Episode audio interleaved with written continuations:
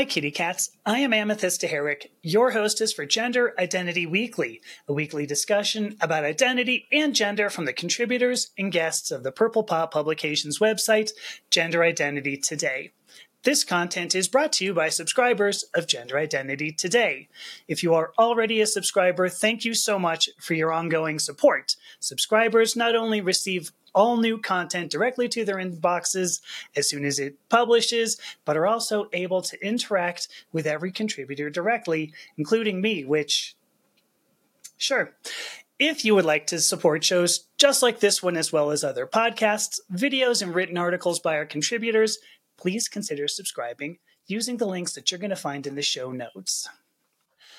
All right. Well, today I am so honored to be speaking with Victoria Pelletier. Hi, Victoria.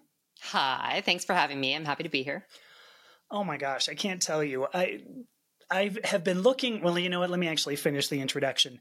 Victoria is an award-winning executive leader, a number one best-selling author, and a motivational speaker. And if you go to Victoria's website, so victoriapelletier.com, you will find uh, there's a dash in there. Damn it. It's victoria-pelletier.com. You will find some amazing stories. And I saw Victoria's message, first of all, about um, it was really it was being unstoppable. And um, you know very well, being a member also of the, the LGBTQ community, sometimes we face adversity, occasionally. And uh, your story about actually going further than just you know living a good life but actually thriving becoming the level getting to the level of success you have i just knew i had to to talk to you. So it's a great story. So i, I want to start off i mean because nobody else knows your story. Can you just tell me um you know what's what happened in childhood that that could have left you at a place where many of us are where we just go ugh i've got a sense of powerlessness uh, yeah, I think the origin story for me that I didn't always tell as openly as I do now is it is a big part of who I am, where my drive, where my purpose comes from, and the kind of impact I now want to have on the world. And I'm so I'm born to a drug addicted teenage mother who mm. was very abusive to me was in and out of the child welfare system a number of times until thankfully at one point my biological mother julie and i don't call she's bio mom only i refer to her as julie. My parents are those that adopted me. After a number of times of like an episode um, julie asked a couple to keep me for a few days. And after this happened a number of times um, this couple asked her to adopt me to get me out of that environment. So I'm very fortunate that I was adopted out of the abusive environment that I was in, lower socioeconomic um, uh, home, in, in, that my dad was a janitor, mom a secretary, but no food insecurity, but meant I started working very young. Uh, but a combination of the abuse, the the way I saw it, rejection uh, from my biological mother, uh, and all that trauma I had suffered created both I had literal, um, you know, scars, but also figuratively as well in terms of the walls I built up around myself. And um, I share that so openly now because there are so many challenges, obstacles, adversity that we face, and that's where the unstoppable comes from. I made a choice that my biology and the circumstances of childhood, socioeconomic, there was a sexual abuse incident that happened in my early teens as well, that none of that stuff was going to stop me uh, from achieving the goals and objectives I'd set for myself. What was, how do you make that choice? I mean, what is it? How do you go from like, I mean, let me actually try this a different way. Did you feel powerless at some point and then you say, no, no more? Now I am going to, to pull myself forward? Or was it a, a consistent drive? I think there is, in my case, there's a strong element of DNA. I do believe you can build the muscle around resiliency. And in fact, sure. I had to build a healthy way of being resilient because I've always been resilient, but compartmentalizing and not processing is not healthy, in my opinion.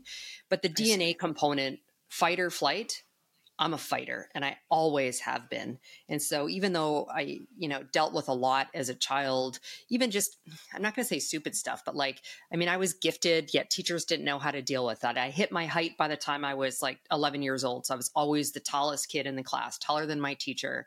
Um, I developed extremely early. So just lots of things I constantly dealt with and, you know, you know, was teased for this or that. I just think all of that continued to build this resilience uh, mm-hmm. and just hardened my resolve that uh, I was going to be better then. And in better then, I think, you know, I compared myself probably to others earlier. Now for me, it's, I want to be a better version of myself today than I was yesterday. Mm. Now that makes good sense. So, so resilience, though, that's resilient, resilience and resiliency. These are, you know, they're big words being thrown around today. Is this something? I mean, you've always had it. You're saying, but is that something you think we can develop? I think we we can. Uh, uh, it's it's hard though, um, and so again, I think there's something innately. I, I look at my my younger child who you know, suffers from mental health issues and, and others who sort of compared themselves to me at some point around mm. everything I went through. And, you know, he says, I like, I don't know, I, I can't do it. Like, so I, that, that's that, that kind of the innate piece. But I do think you, some of it's a mind just a purely a mindset also like you make choice in terms of how you will move forward. But the part where like a muscle i do think you can develop is things like the ability to be incredibly self-aware and self-reflective on things. What accountability do i have in this situation? What choices yeah. do i have to move forward? In, in some cases it's also modeling the thinking as much as the the acts and the behavior uh, um, and steps we take to move forward. And those need to be strategic and often with incredible amount of intention. And we also need to get very comfortable with discomfort because mm. being resilient taking steps forward uh, oftentimes is very uncomfortable. But i actually think if we don't lean into that then um, the growth doesn't come. Yeah. Gosh there are two things i want to follow up on um, let me start actually with with the idea of, of being uncomfortable.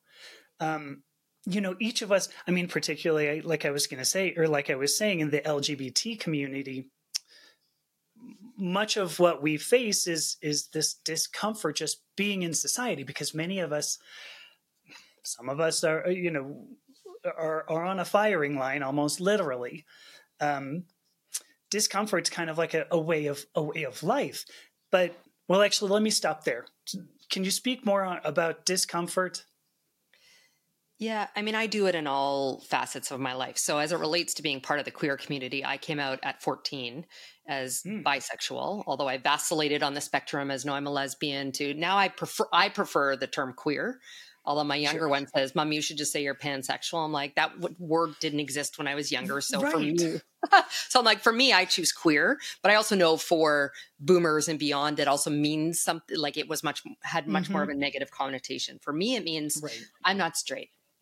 Uh, and and I should say, of my two children. My younger one is trans male, um, oh, wow. and so uh, I've been really put into uncomfortable situations. I've always been out. I brought my ex-wife to um, you know the holiday parties at work, and I did. However, um, early on, more from a client perspective, not the people I worked with. I played the pronoun games. My other half, da, da, da, just because I was sure. not sure how they were going to view things. But that right. was a place I I put myself out consistently to. For me, I became an executive at a very young age, uh, and so I was you know, imposter syndrome, although I don't love that phrase, but um, it, it is a great way to describe how I felt at that point. So I was uncomfortable. I'm not a fan of like, you know, wearing a mask, but, um, and fake it till you make it, except when it comes to confidence.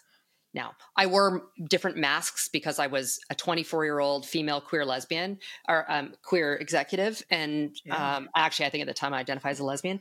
And so I just didn't feel like I belonged there. So I did actually wear masks. I'm happy I took off and I wouldn't show vulnerability.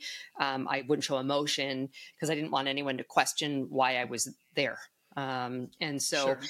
That was a place I leaned into the discomfort. Um, and I've done it time and time again to the point where now, certainly in the work world, that rarely, rarely will I feel intimidation. I am confident in, you know, what I, um, the skills I've gained, the experience I've gained. But there's still many situations where it's new or different. Uh, you know, I'm even in career transition now. So I'm about to step into a new role. That's going to be uncomfortable. And I just think, again, one foot in front of the other, dip the toe in. It's not going to be comfortable, but over time, it gets significantly better. Sure. So so is your is your advice if it feel if it feels uncomfortable, that might be a good learning experience? Uh, absolutely. Absolutely. Embrace it. Yeah. Yeah. Well, I mean, you know, you and Nietzsche, right? I mean, that's the what doesn't kill me makes me stronger sort of sort of sense. Yes. I mean, you know, not not like I'm reading a lot of Nietzsche these days, but but um I mean, it is diff- that is difficult.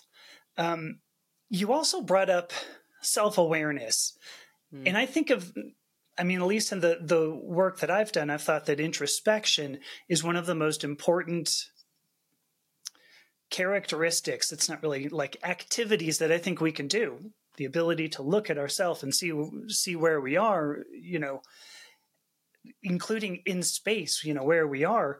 Um, I, I think that's one of the biggest, one of the best uh, skills we can develop. So, could you speak a little bit more about self awareness? I mean, is it the same as what I'm saying with introspection?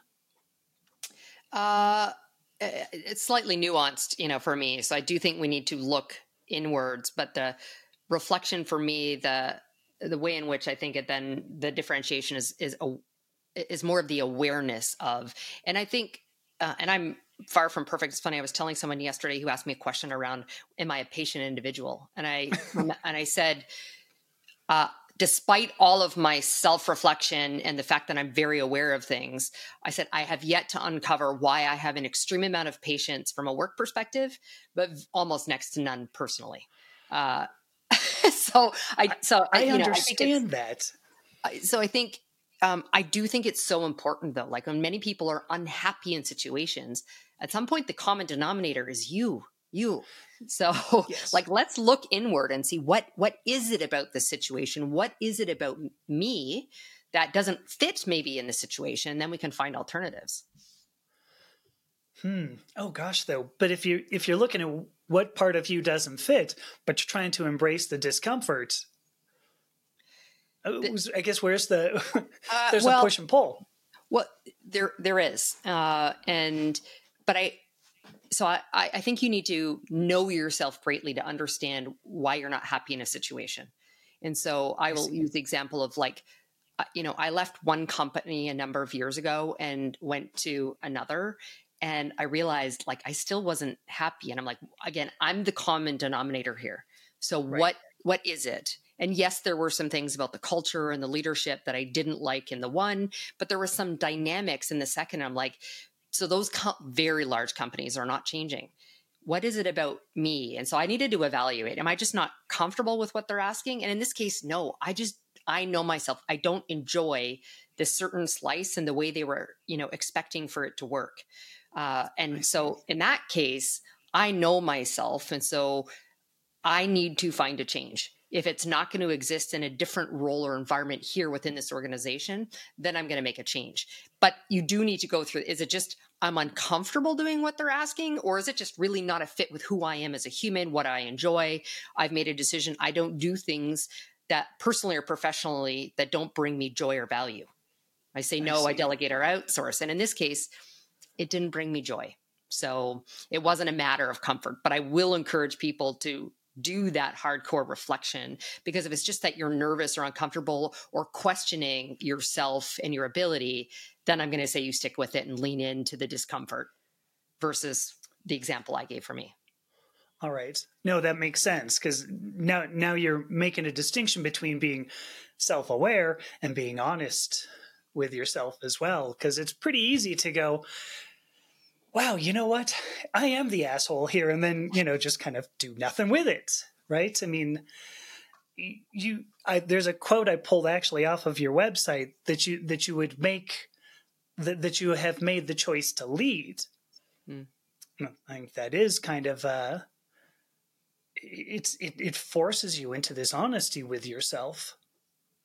Uh, yeah, I um, I, I think I remember my my mom sitting me down for hours as a teenager to be very self aware and reflective. Like, Tori, why are you mm-hmm. doing these things? And I hated it at the time, but I actually think that's that skill she taught me, although I didn't fully utilize it till later in my 20s, probably, and, and very much in my 30s and beyond, um, has al- allowed me to, um, again, be highly acutely, you know, aware now um, uh, of, you know, how how I'm just going to move forward. And in this case, around that, you know, born to I actually have on it. I don't know if it's fully on there, but I have it on my LinkedIn profile. Born to lead, um, not to follow.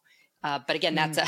a, you know, and it's not that it's not that I don't, you know, I work in a hierarchy. I have bosses, so it's it's, eh, right. but it's just it, it, it is a conscious choice for me, um, and I'm I operate with radical candor.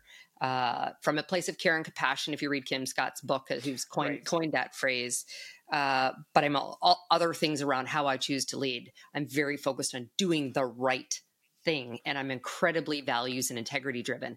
That takes confidence and it takes courage because that means saying no and standing up in the face of many things and working in publicly traded companies as I've had I, I have been um, that can be hard sometimes.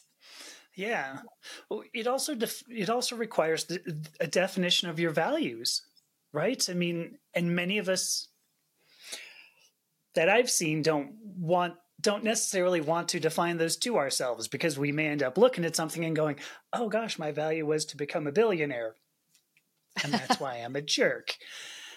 But you know, so so integrity, you have to have values that you truly believe in that I think are going to end up contributing to, you know, contributing to society. Because otherwise, you you know, if you if you're honest with yourself, and I mean, maybe that's sort of a, a question I want to ask. I mean, what if you are a jerk? Self awareness is painful. Honesty with yourself ends up being painful. Uh, it can be. And I also encourage people to find the friends around you that are going to be radically candid with you because there's some blinders yes. up sometimes you can oh be incredibly self-aware but there's some things you are not seeing so find the tribe that's going to be like brutally honest if needed with you and uh, but i also so i i sign up beyond unstoppable, I also sign a lot of my social media off with hashtag no excuses. And by that, mm-hmm. you have a choice. So if you've discovered that you're an you're an asshole, okay, well you have a choice in terms are you going to work to change that? Or are you like you're, that's going to impact you from work, relationships, a whole bunch of other things. That that's a choice. So you can't complain about the fact that your colleagues don't like you or your friends don't like you if you're not prepared to make that change. So again, that's that's all about choice as well. Oh, agreed. Um, I wanted to. There, there was actually a, a point that you made, uh, having to having to just you know figure out how you were going to to. I don't know. I want to use the word coexist. It's probably bad, but in large companies, and much of your message has to do with diversity, equity, and inclus- inclusivity, inclusion. I'm never sure which word I want to use there inclusivity or inclusion. Hmm. Now is not the time to debate it, but much of your whatever, I'm going to lean into that, right? There's my self honesty. Move on, Amy. There's a better. so much of, but much of your message is about DEI. How have you brought that into, you know, the workplace? Um, so it, it's a it's a journey that became began like 20 plus years ago before companies were developing um, employee resource groups business resource groups before there were chief sure. diversity officers and it stemmed from my experience of being the only in the room the yeah. only female executive the youngest the only queer person but also um, my first executive role was um, in an outsourcing organization so large think t- out, companies that outsource tech support customer service sales that kind of thing sure that's not always a destination job it's new immigrants to the country people who are in between right. careers uh, right. so massive turnover we're talking like 250 300% per year what i recognize is, oh i had incredible diversity of workforce but if I wanted to get people to stay longer and to feel engaged, I needed to create an environment for them where they too didn't feel like they were the only. And so right. it began without, again, this sort of conscious the, the vernacular around it. So that's where it started. And then over the last 15 or so years, there's been more formalized DEI programs and initiatives. And so I lead usually both the women's um, resource groups and often the LGBT uh, as well. But for me, DEI, um, you know, is it's more about the sense of belonging we all have, and when we feel like we can show up our authentic selves, like it translates to this isn't just and i talk to business leaders this is not just the right thing to do create a diverse and inclusive culture. Like this drives business results. Stop oh, thinking oh, sure. about the investment or spend you're making in chief diversity offers and uh, and, and you know um, putting a float in the pride parade and doing all these kind of things. It is good for business people who feel like they can show up themselves are more engaged so you retain them longer so you don't have turnover costs, lost productivity costs, and they're generally more highly productive. So you see both top and bottom line dollars. So for me, I was doing it because of how I felt, but also seeing what it delivered in business. And now it's just, it's a core part of it. It's just a values that you see it. It's on my website. It's everywhere. Um, and it's just because I think I'm looking for workforces and companies, communities in the world at large, just to be much more inclusive holistically. Yeah. I, I haven't had the same level of, of executive experience you have. I will say though that, that that's always been sort of a core value of any team that I've been a part of. That if you don't have a sense of belonging, you don't really have a team. You have a set of people who are interested in doing their own thing. And and if you can foster that sense of belonging, that sense of a common purpose, like that's how you get teams that become highly functional, not not by, you know, the bringing pizza in or something like that, you know, to a meeting or or whatever. These sort of token gestures toward, oh, we're all in this together, despite the fact that I'm the CEO and I'm going to go off skiing while you guys are working 80 hours a week to try to get the thing done. Not that I'm bitter about this, obviously. right? Bring it back together. But but it's a great great point. You have to build a team that that operates as a team. Otherwise, you kind of got nothing.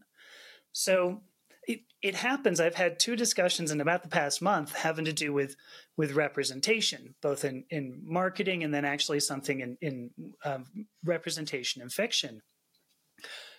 What's your take on those things that I just mentioned, the token gestures at, at DEI in particular? Uh, I um, so I, am not a fan of the tokenism at all. I um, right. I, I worked for IBM, and Ginny Rometty, who was our CEO for many years, you know, had the saying, "You cannot be what you cannot see." Sure. Which I love. I mean, there's lots of things about Ginny I, you know, not, I wasn't a fan of, but that was a great saying of hers, uh, and I embrace. And so I think so. It's more than the token of whatever it is queer person yeah. person of color whatever that we need to be seeing more of it and it needs to be more reflective of the communities you know that we live in um, i mean yeah. it's and i, I say communities because you know i i've been in global roles and it's very different in one part of the world what their what definite uh, diversity means and how it's defined there versus here sure and so I, i'm looking for real diversity across this spectrum. So, not just gender and sexuality, race and religion, um, neurodiversity, abilities, lived and work experience, those kind of things. I want to see more of that. But that also goes back to comfort level and in a sense of belonging, people willing to share some of those things that aren't obvious. Right. Um, actually, this, that plays directly into a great next topic because you're also big on making a personal brand. Mm. And part of how you end up figuring out if a team's going to fit together is is everybody has to be honest with the team, which kind of starts with being honest with yourself. I, so I got to tell you, so for 25 years worth of technology career, I wanted to be as nameless and faceless as possible because it was kind of difficult. I mean, there were many reasons for that. You know, obviously, gender dysphoria didn't help in this regard.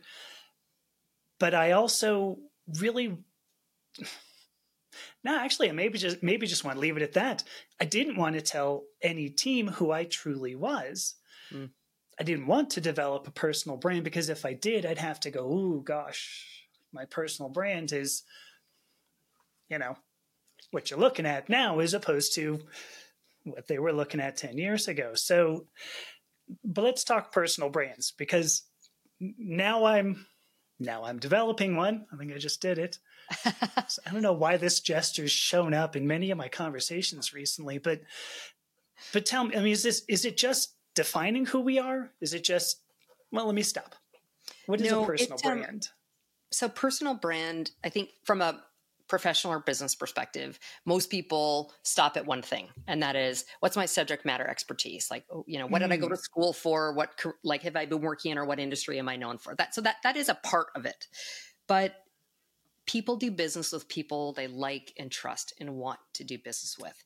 Right. And to stand out and differentiate yourself, whether it's uh, to have someone hire or promote you or for people to want to contract or buy from you um, it needs to be more than that and so i do think you need to there's a it, it's a lot harder than people think to develop a strong personal brand and you are the ceo of brand you and so you develop the narrative that you want the world to know. And, and it's not, we're not actors on a stage here, but know your audience, know your goals and objectives. And then you need to show four broad elements, I think, as are, are key to your brand. The first one I said subject matter expertise that builds credibility around the space that you work in.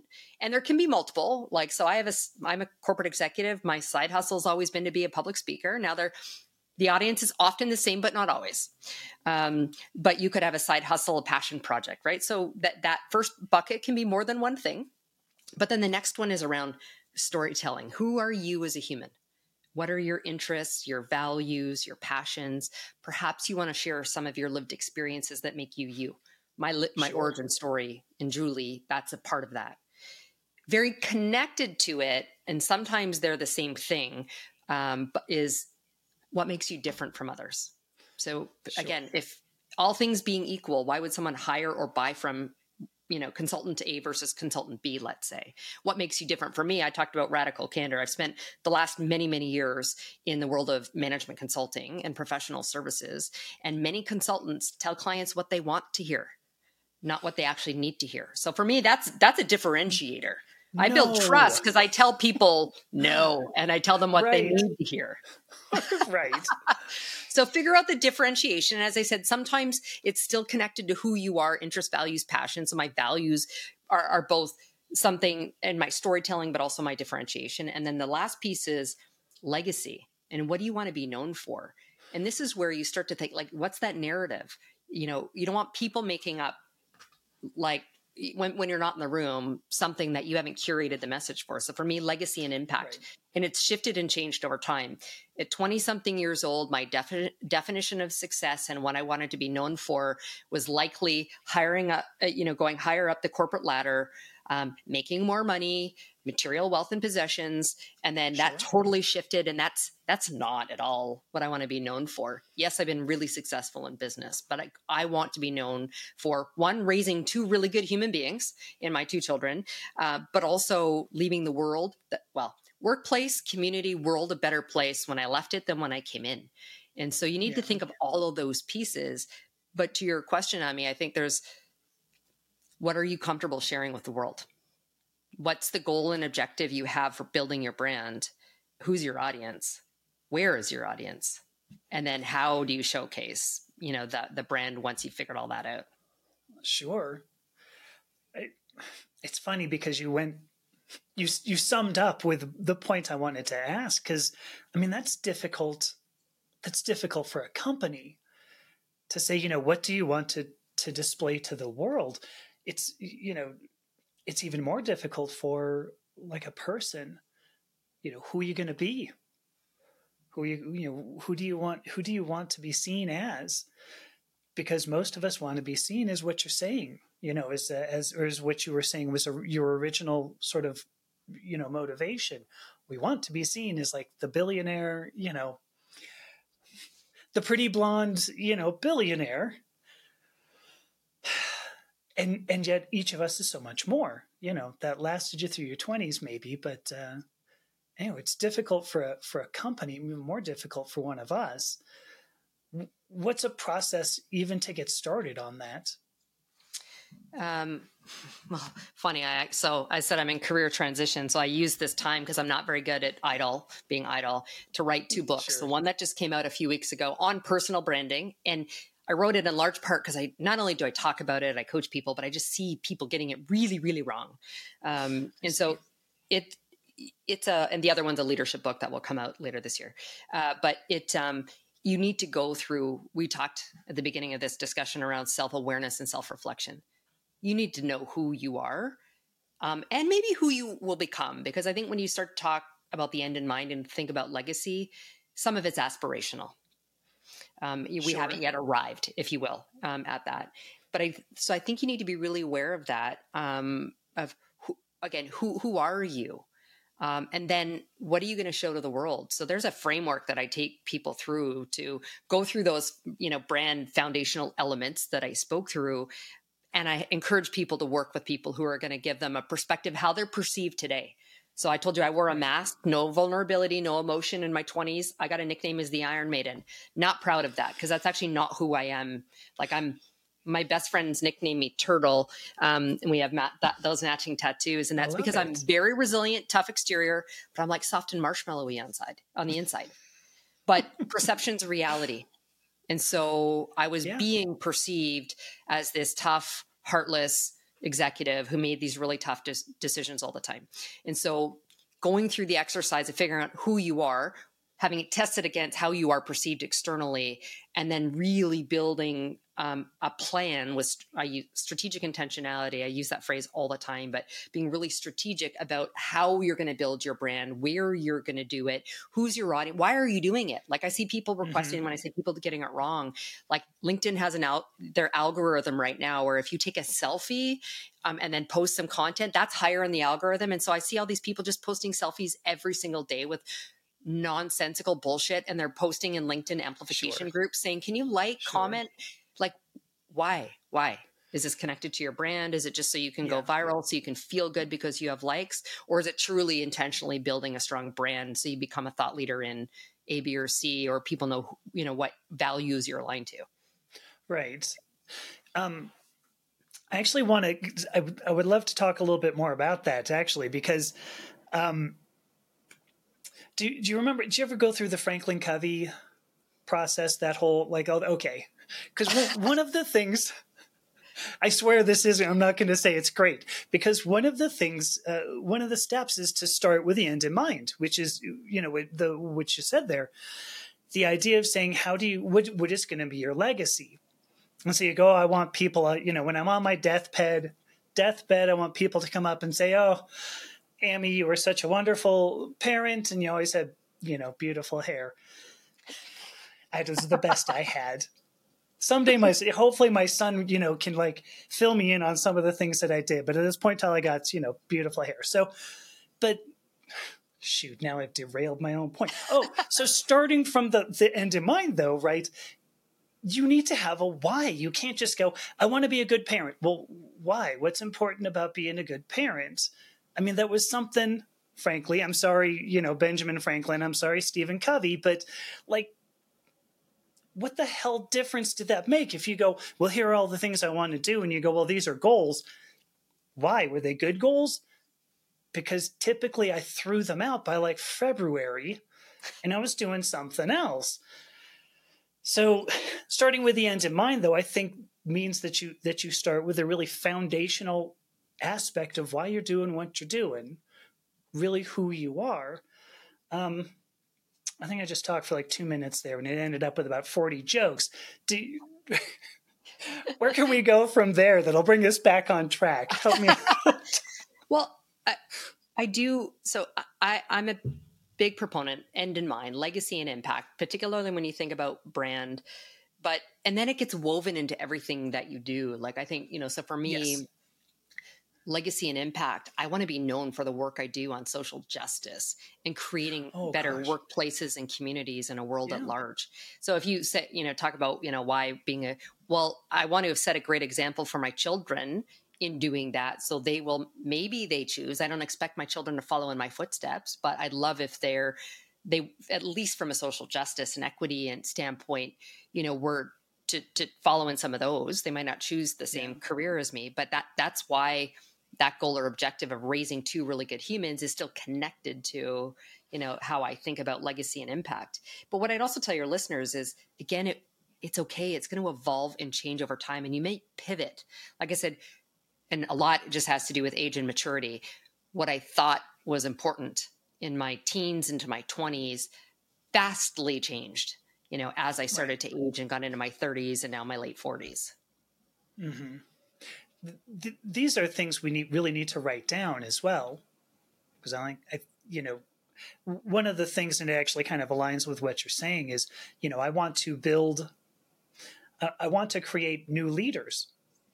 It's part of part of how i put it part of my ways my why statement. But create but if i hadn't written that down it's like well what what's that even say? You know create new leaders does that mean just making my son a better person which hopefully is been true. Who knows? But inspiring others by example that's that's a, a, a, greater sort of a greater more you know more broad uh, purpose so I, I say we sh- we need to write them down but I mean is that an aspect of the process that you uh yeah exactly okay. and now i'm no longer a like paper paper girl although i totally had the like franklin covey the zipped leather zip you know daytime or whatever so i've evolved uh, so I'm I'm not. I'm like I'm paperless, but I do think you need to go through whether it is physical paper or digital electronic format of yeah, like really curating uh, all of those elements goals, objectives, your brand, all of those things, and capturing them. Right. I am not a vision board kind of person, um, but if that is what helps you, like I am extreme, I have the ability to see vision, um, you know, around whether it's design in the home or whatever, without needing to physically see it written down. But for some people, I think if that's what you need, then hell, stick up, get all the like the magazine cutouts you want, and have that there for you as a reminder every day. You know, for me, it's here, um, and I use gym time. I, I, I'm fitness fanatic, workout every morning. Like that's a time where I'm incredibly reflective, planning my day, thinking about how I'm going to achieve goals and objectives. So, so it's yeah. in here for me, but I think for others, you definitely need it like r- written down electronically or otherwise. Yeah, I, am curious. A little bit of a tangent. You? Do you do any kind of journaling? I mean, do you like to sort of write for yourself as the only audience? Uh, I don't anymore. I did it a lot when I was young, uh, but now I I don't do it. Uh, both my now husband, I was married to a woman for 11 years, now married to a man, um, and my best friend are the two who have to hear it. So for me, the process I go through is they're the person who hear the verbal diarrhea. You know, I just for need sure. to talk through my day. I often not even asking for advice. That is the process in which I go through um, to expel and process things rather than journaling.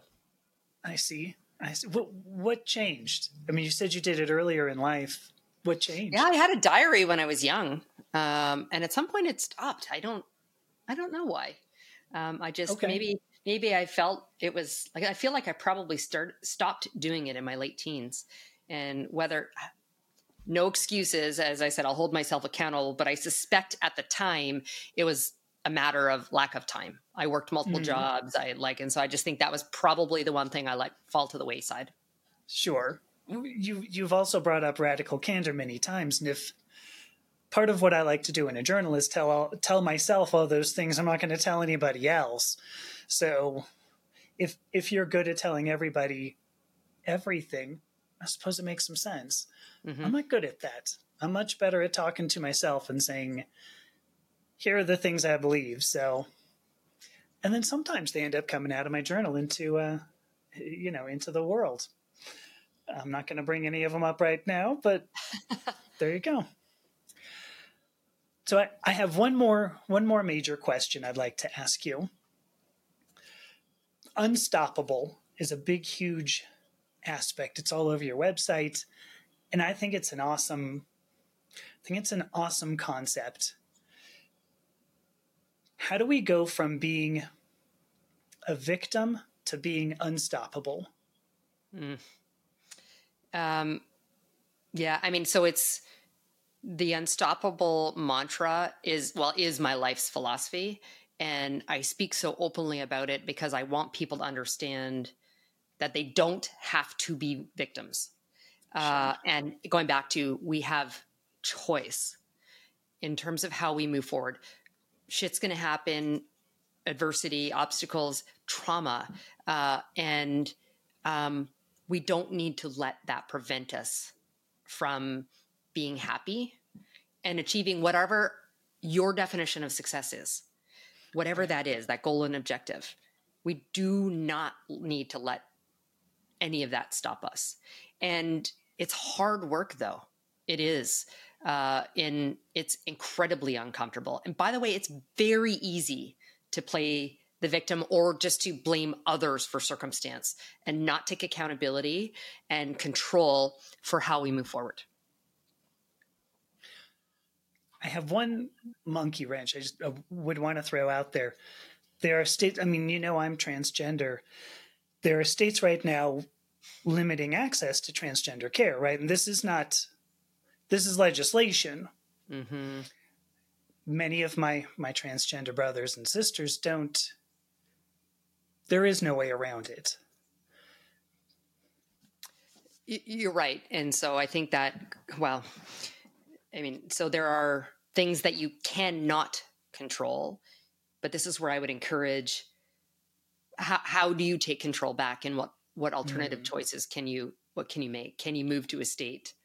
Now that I, I, get it, that like that creates a whole other dynamic, and if you've got partners and kids and like, sure, I, I understand that. Um, but I think of I look at my youngest one, Jordan, who um, you know has suffered from bipolar and some substance abuse and went to rehab um, and then declared you know that he's trans male. Um, and we had to go through this evaluation of what makes the most sense after coming out of rehab in um, in Pennsylvania. Was it to come back to South Florida where I live currently and I was like Wait, and and Florida doesn't historically have a great track record for transgender you know care right. so and so now this is me as the supportive parent, but I just I would hope that Jordan might make this decision for himself potentially. But I said coming back to Florida is probably not the best for you as a trans yeah. male beginning your journey. Yeah. It's also you can get drugs anywhere, but Miami's really, really it's far too accessible, I believe. So let's Good make point. some choices. And so Jordan's now living back in Canada, who, by the way, oh, will have you know that you know the trans journey paid for at some it's a long process uh, but yeah. like and there's much more it's a much more supportive inclusive um, country as a whole and so i just I, I, will always say control what you can control uh, you know for you know for our trans family it's hard. Uh, you know so that yeah. you know lots of things i would say in terms of encouragement and finding podcasts like this finding resources and people who are going to support you but and to the extent that you can make demonstrable change to move or be in a place where you will be supported um, you know you know would be my my advice and recommendation. Right i have to i mean your support was to send your child away so that he can be the person he is i mean i i'm sorry hopefully that didn't trigger. No, no, it just it, it, it saddens, saddens me because I much rather you know be close and be able to you know squeeze and hug Jordan uh, in on a daily basis. But it's of course, yeah, but the best thing for but, the best thing for Jordan, um, who gets my financial support to live elsewhere uh, and be in a place um, to get the healthcare and treatment and communal support uh, meant you know sending him away. Sure. I, I guess I just want, I mean, on behalf I probably shouldn't speak for the transgender community, but you know, on behalf of our community, I mean, you know, thank you for recognizing like that difficulty because it's not typical. I think mm. many many people would say I'd rather have you suffer. I'd rather, you know, my child, I'd rather have you suffer than, you know, be the person you are. I believe this is the source of so much of the legislation we're looking at rather have you suffer than be the person you are because I just don't like, you know, just don't like that person. So, so thank you. Now I'm going to end up crying. uh, it's, but you know, it's a it's a topic close to my heart, mm-hmm. right? So yeah, yeah. Um. Anyway, thank you so much. The the um. This conversation has been awesome, and I see we're running out of time. I feel like there's so much more knowledge I could I could pull out of you. Um, that came out sounding kind of weird, a little creepy. no. But I think I'll just say, listen, um, you know, thank you to my listeners. Thank you, Victoria Pelletier. Um, I'm Amethyst Herrick. This is Gender Identity Weekly. I'm talking with Victoria Pelletier. You can find her at victoria-pelletier.com. Being unstoppable. Victoria, thank you so much. It was a pleasure. Thanks for having me. Thank you.